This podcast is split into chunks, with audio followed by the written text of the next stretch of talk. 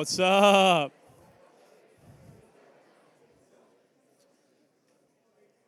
Salt Company, if I have not met you yet or you're new here, uh, my name is Colin. I have the privilege of working on staff here at Salt Company. I want to reiterate what Josie said. Uh, if I haven't met you, whether you're new or you've been coming and just haven't uh, had the chance to meet you yet, please come find me, introduce yourself to me. Would, would love uh, to get to know you. This week, uh, if you're new or coming back, this is a great week to be here because we're jumping in to a new sermon series. Uh, and we're going to be going through the book of Daniel. And so, uh, in the book of Daniel, we're going to see stories of kings and kingdoms, different stories of a man named Daniel and his friends, um, stories of that are like really crazy. Um, and in that, I think we're gonna we're gonna be able to trace the movement of God, the hand of God, the way He works through His people, the way He provides for His people, the way He protects His people, and the way He teaches His people. And in teaching His people, I think He's gonna teach us something about Himself, about glorifying His name, making Him more famous in in our lives and in the world. And so tonight we're gonna introduce the book, introduce the main characters, um, and really cover uh, the beginnings of Daniel. So if you have a Bible, we're in Daniel 1. Uh, it's kind of a weird section of your Bible, so you can use the table of contents. Otherwise, pull out your phone. Also, if you want a paperback Bible, we have one and would love to give them to you. So grab one on your way out. Um, as I was getting ready for this uh, message, I was thinking, I was praying, I was reading through the book of Daniel, and then the thought came to me uh, you guys, uh, maybe this is just true of me, but when people are really good at things, does it annoy you? Um, it really annoys me. Like when my friends or people I know are good at things, I get annoyed. It's not that I don't like them, it's just I get annoyed. So I was thinking about annoying people I've met throughout my life. Um, one of them was a really good friend of mine, a uh, pretty good friend in middle school. And at recess in middle school, I yes, I had recess in middle school, okay? Most middle schoolers don't. I did. A recess in middle school, we would play football. And it was just unfair because uh, my friend Carter was bigger, faster, stronger, and better at football than everyone there. I remember going home and telling my parents, I was like, Mom and Dad, I think Carter's gonna play in the NFL someday. And they're like, Colin, do you know how hard it is to play in the NFL? I was like, I think so, but maybe not. Um, so fast forward like 10 years, I get my paycheck from Salt City and he gets his paycheck from the New York Giants. So he actually plays in the NFL. Uh, another friend of mine, Max, uh, growing up, I played percussion, you know, drums, different things cymbals, triangle, all the things. It was fun, guys. I didn't play in high school. I'm not that good. I can't drip on the drum set like Austin can. Uh, but my friend Max was just like really good uh, growing up. And I remember thinking, like, man, Max is going to create a career out of music. Uh, so then, fast forward, we didn't go to high school together, but we kind of kept in touch. I remember reaching out to Max, like, Max, where are you going to school, man? Like, have you picked a school? Which that's, you know, just stressful process, good way to keep in touch with someone. He's like, yeah, I'm just deciding between going to Stanford for music and Duke for soccer. Annoying. He's just like better at things than I am, right? Uh, couple couple quick ones to end it. Went to school with a guy named Jacob. You know, like junior year of high school, you kind of start asking people like, "Yeah, what'd you get on your ACT score? Like, what school are you going to get into?" Found out he got a 36, but took it in eighth grade. Real story. Jacob got a 36 on his ACT in eighth grade. That's frustrating. Uh, last one. Here's, guys, here's what I realized. I'm never going to be that great at something. Uh, so if you're never going to be that great at something, marry someone who's great at things. So I'm going to just brag on my on my wife for a little for a couple seconds. Her name's Rachel. Uh, I hung out with her dad this last weekend. Her dad really brags on her. Um, he's like, Colin, you don't know this because you didn't know Rachel when she was in high school, but she holds the Iowa State record for ERA. at 0.00. True, you can look it up. She's an amazing pitcher. And he's like, Yeah, and did you also know she hit over 500 that same season? It's like, goodness, that is crazy. She ended up playing softball at the U, got hurt. Anyway, but she also is starting her own art business. She's like decorated her whole house by painting things. It's annoying. I mean, like, I love my wife, but it is annoying how good she is at just like things that I'm not good at. Uh, anyway, we we get annoyed, or I get annoyed when people are great at things because I want to be great.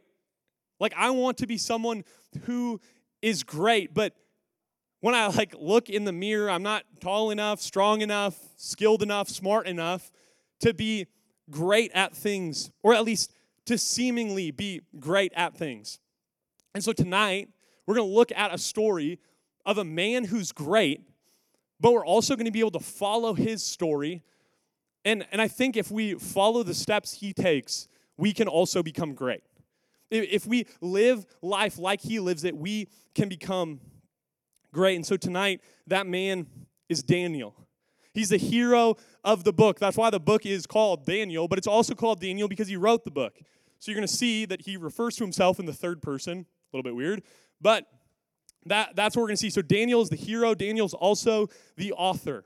And when we open up Daniel 1, well, what we you have to know a little backstory is that Daniel's a 15 year old boy that lives in a country called Judah. And in Judah, he's from a prominent family. Likely, he's of royal descent or his family's well known. Not only is he from a prominent family, but he's like a stunning, handsome young man. He's smart, he's skilled. He's like a 15 year old savant that has a like an amazing future. If you grew up in Judah and you're like, who is going to be a celebrity, hang out with the celebrities, be the person to know, it would have been Daniel. He's, a, he's like an amazing 15 year old. But at the right at the first verse of Daniel 1, everything about his life changes because Daniel lives in Judah. But at 600 BC, at this time, there's an emerging empire in the world known as the Babylonian Empire. And Babylon wants to extend its reach as far as it can. And so Babylon invades Judah and it takes its most precious things it goes to its temple and it takes the valuable and holy things and it goes to its schools and it takes their most promising young people. And so Daniel is one of the people that, that's taken, he's kidnapped, he's a prisoner of war and brought to the capital of this Babylonian empire called Babylon. The city's called Babylon, and the empire is called Babylon. Uh, and this is where we pick up the story in verse 3. This is what it says. Then the king, who's called Nebuchadnezzar, commanded Ashpenaz, his chief eunuch, to bring some of the people of Israel, both of the royal family and of nobility, used without blemish, of good appearance, skillful in all wisdom, endowed with knowledge, understanding, learning, and competent to stand in the king's palace, and to teach them the literature and the language of the Chaldeans. Okay, so Daniel is one of these men. He's of noble birth. He's skilled. He's someone that the king looks at and says, You might be worthy to stand in my presence. And a king at that time was known for being great by how great the people around him were. So that king is only going to allow great people in his presence because if he doesn't allow great people in his presence, he is not a great king. So we see the, the eunuch come take Daniel and what we know about eunuchs is they're, that they're men who serve the king, who have the ability to have kids taken from them, so that their focus is only on serving the king. So, more than likely, what happens to 15 year old Daniel is that when the eunuch takes him, what that means is Daniel, at 15 years old, is made into a eunuch. So, all the hopes and dreams of Daniel one day having a family were crushed, literally. Some of you are like, what does that mean? He can't have kids, guys, okay? He can't have kids. Okay, so he's he's forced to not only conform to this way of living, to be a eunuch in the king's palace, to serve only the king, but he's also forced to learn a new language and a new culture. which this isn't like some fun learn the language so you can get around. This isn't this is the king indoctrinating these young people, brainwashing them, robbing them of their ability to think autonomously, to, to think like their parents would have wanted them to think. This is the king's play at robbing all of Judah of their influence. That all these men would only devote themselves to Babylon. Like, this is welcome week on steroids, right? Like pride and spirit at the U of M. You, they march you into a stadium and they tell you what to say, when to say it, right? It, this is what it is. They tell you where to eat and when to eat. It's, it's, it's welcome week that never ends. It goes on to say this in verse 5. The king assigned them a daily portion of food that the king ate and the wine that he drank. They were to be educated for three years. And that at the end of that time, they were to stand before the king. Among these were Daniel, and then three of his friends Hananiah, Mishael, and Azariah of the tribe of Judah, which when it says of the tribe of Judah, it just means like these guys are the best, purebred, like the, the people of greatest nobility in Israel. So it's three years of testing, training, being told what to eat, when to eat it, being trained to be in the king's service. They have no autonomy in their lives. This is three years of college. But there's no summer breaks, there's no Christmas breaks, there's no weekends, there's no fun apartment living. It's just school, just physical training. No freedom to choose your classes, no freedom to choose your major, no freedom to think differently than your professors, all for a three year build up to one job interview for one job that dictates everything about the rest of your life. This is the place that Daniel is put. And Babylon and King Nebuchadnezzar are working to completely indoctrinate Daniel and his friends towards idol worship, towards gluttony, and really towards all things that are evil. If you look at the history of the Babylonian people, they are an evil people. This is what verse 7 says. And the chief of the eunuchs gave them names Daniel he called Belteshazzar. Hananiah he called Shadrach. Mishael he called Meshach. And Azariah he called Abednego. If it wasn't enough that everything about their lives changed, he also changed their names. Which to us would be pretty important, pretty cha- like prominently changing, but to them it meant everything because your name more specifically, the definition of your name told people who you were and the people you belonged to. And so I just want to walk through their names and their new names. Daniel means God is my judge. But Belteshazzar means Baal, or the fertility god protects the king. Hananiah means God is gracious. Shadrach means under the command of Aku, the moon god. Mishael means there is no one like God. Meshach means there is none like Aku. Azariah means Jehovah or God has helped. Abednego means servant of Nebo, the Babylonian god of wisdom. Everything about their lives have changed. They're captives, they're prisoners of war. They're far from home in an unrecognizable place, unplanned. Like this isn't how they thought their life would go. I think for us, we can find ourselves in really similar places. Not brainwashed in captivity, but in places we didn't expect to be. Maybe places that are just harder than we expected them to be. Like, if we even think outside ourselves, this isn't the world we would design to live in. Like, if you were given the ability to design a perfect world, I don't think anyone in this room would design the world exactly as it is right now. Because we see it's evil, we, we see that it's hard, we see that it's unexpected. And for some of you, that's college. It's hard, it's unexpected. It didn't go the way you planned. Like you thought college would be the best four years of your life. Just to find out that people maybe aren't actually as nice as you thought they would be. You thought that going to a new place would allow you to shake the identities that you had been given in high school just to fall just to see that the shame follows you like a shadow. You thought that college would solve the hurt from high school. Just to continue to see that it's right there beside you. Or you thought maybe if you went to college and found the right people, you could insulate yourself from the hardships of this world just to find that the darkness of the world is still closing in on you. The places we live in are unexpected, they're hard. We desire for this world to be something more and something better. But we all feel the brokenness whether it's in the people around us, in the situations around us, inside of us.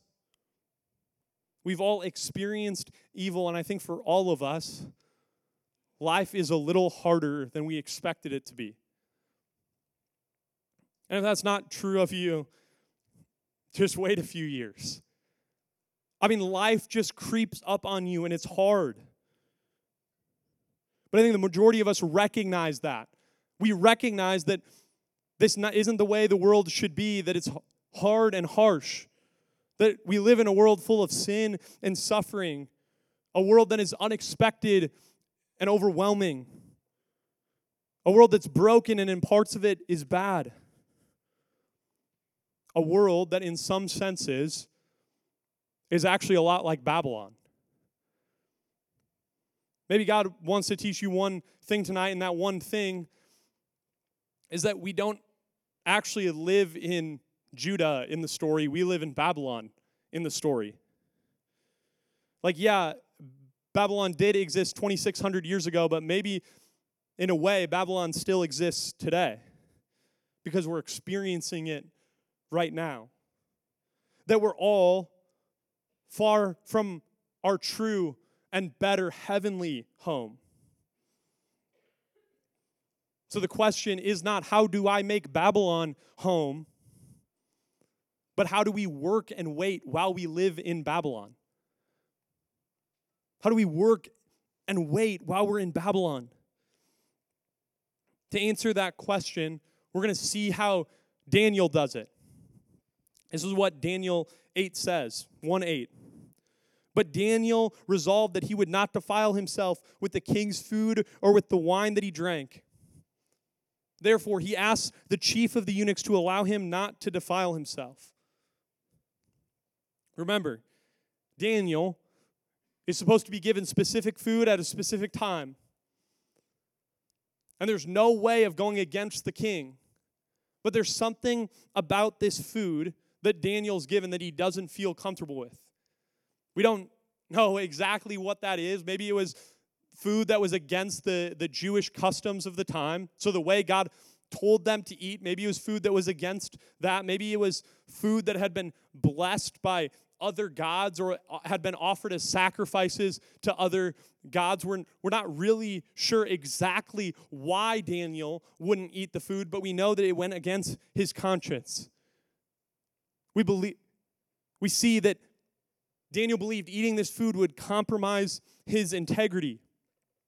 So he makes a deal with the eunuch in charge. He says, For 10 days, let me have a new diet and see how I do. New diet and see what happens. So this is what verse 12 says Test your servants for 10 days. Let us be given vegetables to eat and water to drink. So some of you are wondering, like, is this why my Christian roommate is a vegan? No. Uh, you can you can follow the Daniel diet. You just don't have to. It's just what's happening in Babylon. Verse 13. Then let our appearance and the appearance of the youths who eat the king's food be observed by you, and deal with your servants according to what you see. So he listened to them in this matter and tested them for 10 days. At the end of the 10 days, it was seen that they they were better in appearance and fatter in flesh, all the youths who ate the king's food. Fast forward to the end of their three year testing period. This is what verse 20 says. And in every matter of wisdom and understanding about which the king inquired of them. This is their, this is their three year job interview. He found them 10 times better than all the magici- magicians and enchanters that were in all his kingdom. And Daniel was there until the first year of King Cyrus. So God radically blesses Daniel and his friends. I mean, let, us be honest. Now they're 18 years old. They have no business serving in the court of a Babylonian king. These are teenage boys from Judah who, for the last three years, have eaten vegetables and drank water exclusively.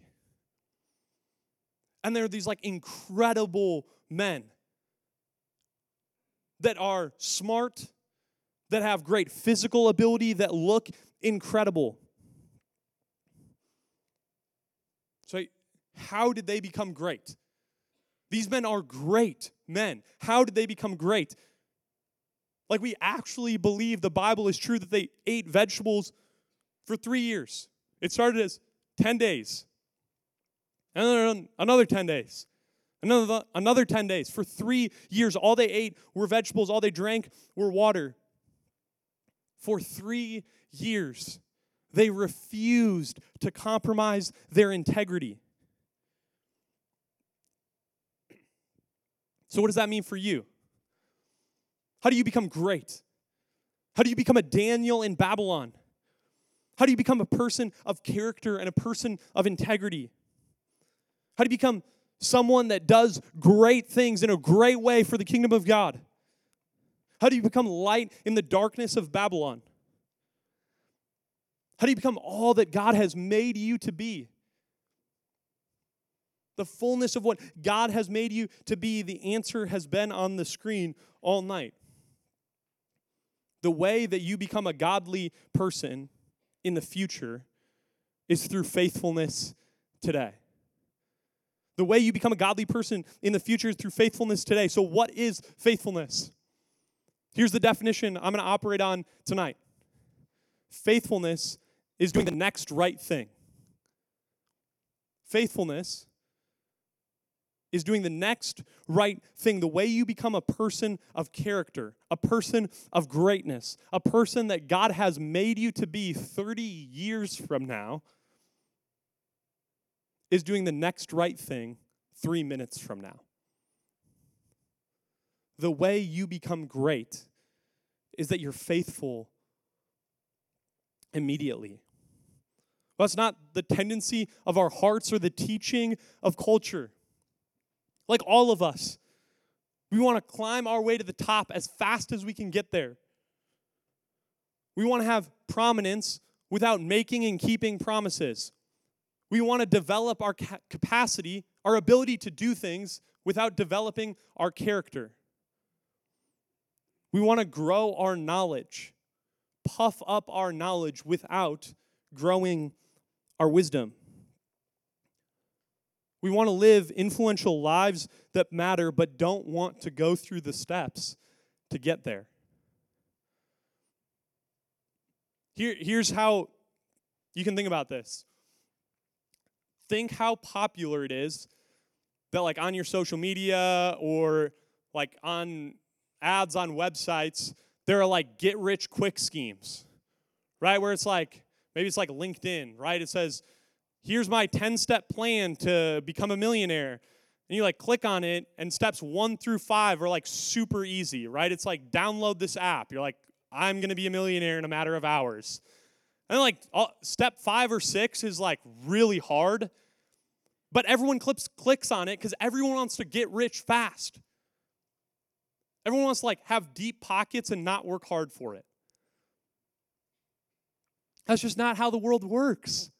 Like the way you get rich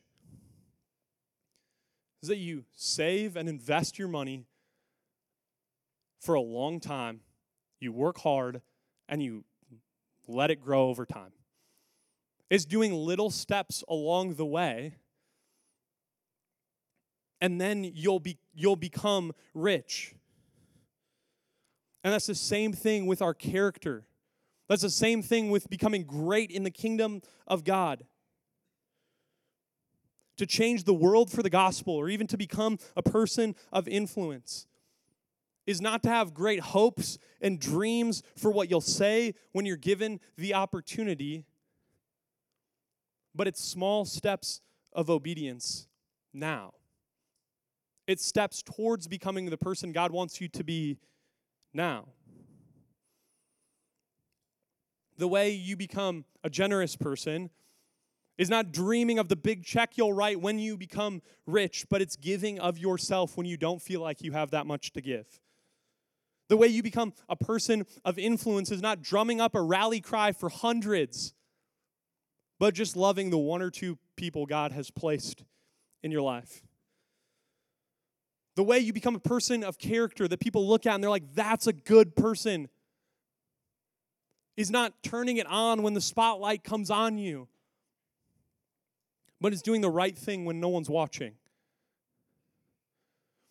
So, what does that mean for you today? It's meeting the need that you see tonight. It's praying the prayer that only you can pray tomorrow. It's saying the encouraging word when we stand up at SALT to, to greet each other. It's opening your Bible even when you have an 8 a.m. tomorrow or next week. It's signing up to serve even if you think it'll go unseen or unnoticed. It's choosing to forgive a friend who hurt you even if they don't say that they're sorry. It's having the hard conversation with your friend in love that you know you probably should have, but you think it's going to be really hard and you're scared. It's choosing to go to campus group, even when you got a lot on your plate and there's a midterm this week, it's choosing to go. It's not just showing up at campus group, it's coming in and, and confessing your sin, telling people what's hard, the stuff that happened the night before. It's doing the next hard, risky, costly, right, and obedient thing that's right in front of you. That's the way to become a great person. The road to godliness is not flashy, it's faithful. Think of Daniel. It would have been easy to say, I think God wants me in a prominent place, and so I'm going to eat the food, I'm going to drink from the king's cup. But Daniel knew that God cared more about his personal piety than his public position.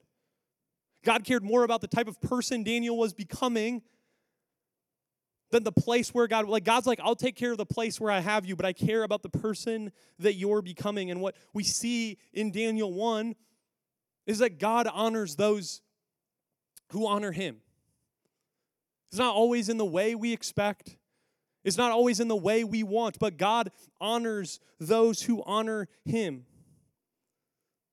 Like, I'm telling you, everyone in this room, everyone in this room wants to change the world, wants to be a hero, wants to be great, wants to be remembered as being a person of high character. My fear is that few people want to do the next right thing in front of them, want to be faithful to the thing that's in front of them. And so I'm just wondering what if this room, what if this room right here, Mercy Vineyard, tonight, this room committed to doing the next right thing in front of them? to extending the next blessing, to, to saying the next right word, to, to praying the next prayer that needs to be prayed. What would it look like for us all to follow the next step of faithfulness that God has for us? To be a kind person today, to be an honest person today, to be a generous person today, to be a person of integrity today, to be a person who walks in obedience today. Don't settle for the dreams you think God might have for you one day. and living only for those when He's called you to a specific place to walk in obedience today. I think all of us, for all of us, the next right thing isn't necessarily displayed publicly. I think for a lot of us, it looks like going into our room, shutting the door, and going before God Himself on our knees. That's what Daniel does. Let's look back at verse 8. But Daniel resolved that he would not defile himself. Here's what that means. Before Daniel was given the opportunity to drink from the to eat from the king's bread or drink from the king's cup, he got on his knees before God and promised God, I will be a person of character and integrity no matter where you bring me in my life. Daniel was committed to being a person of character. And what Daniel knew is that character is formed in quiet spaces before it's displayed in crowded places. Character is formed in quiet spaces before it's displayed in crowded places. Daniel knew to, that to be great, he had to get on his knees before the true and worthy king. And there's only one king that's worthy of Daniel's allegiance and that's worthy of your allegiance.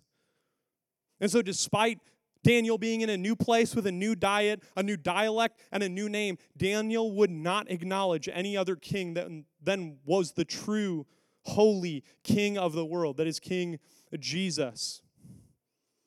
So, Salt Company, what do you need to resolve before God?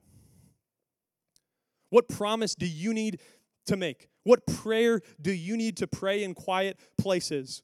What's the commitment you need to make before God? Do you need to say, God, my life is yours? Do you need to say, God, I now will release control? Do you need to say, God, you get to dictate how I spend my time and how I view other people? Do you need to make a promise before God that says, God, the authority of my life is no longer mine, it's yours?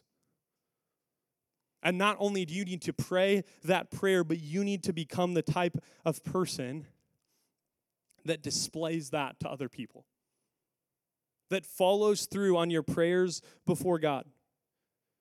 Even if it's costly, even if it's hard, even if it causes embarrassment. That, like Daniel, you need to get on your knees in a quiet space, make a commitment before God so that you can become a faithful presence in Babylon. So, as I close, I want to clarify something. I think it's easy that we look at the story of Daniel, this chapter and the chapters ahead, and think the book of Daniel is all about Daniel's faithfulness to God, Daniel's obedience to God. But actually, the foundation of this story is God's faithfulness to Daniel? Is God honoring Daniel? You see, in the book of Daniel, we get a glimpse at the influence Daniel has. We're going to continue to see that in this book, but it never comes to f- full fruition. But the hope of Daniel's life, for his people to be free and for the true king to be placed on the throne. But our hope is that the story of Daniel does not end in the last pages of Daniel. Because if you fast forward 600 years and you go back to Judah, where the story started, we see a new man is born. Matthew 2 says this Now, after Jesus was born in Bethlehem of Judea, in the days of Herod the king, behold, wise men, or men of nobility, from the east came to Jerusalem, saying, Where is he who's been born king of the Jews? For we saw his star when it rose, and we have come to worship him. In all likelihood, these men from the east came from the city of Babylon. Because throughout all of Daniel's life, it was not about how he would be perfectly faithful to Babylon, but how a better Daniel, a better man, would come and be perfectly faithful to a darker, more far off Babylon. Daniel's faithfulness was an arrow pointing to the faithfulness of Jesus. So, for you, The application is not be the savior of the world. Don't be the savior of a dark world, but see the savior of the world. See Jesus, the one who is perfectly faithful to you far before you could ever be faithful to him. The one who frees us from the captivity of sin, the one who promises to bring us out of our exile to our true and better home, the only king that is worth getting on your knees and bowing your life before. So let's pray for that.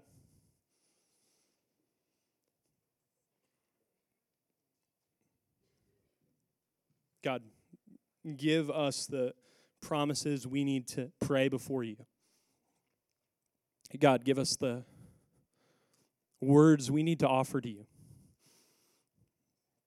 God, I want to be a person of character. I want to be a, a person that walks in the fullness of what you have for me, God.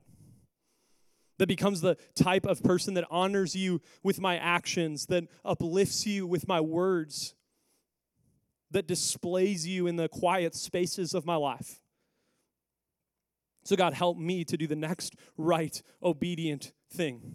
God, empower me by your spirit. And God, when I inevitably fall short of that, God, when I inevitably don't live up to all that you want me to be, would I remember that the goal of my life is not about my faithfulness to a dark world, but Jesus' faithfulness to me. So, God, would that be the banner over Salt Company? That we would be people that stumble forward trying our best to honor you, King Jesus, because you have first saved us from our captivity. We pray this in Jesus' name. Amen.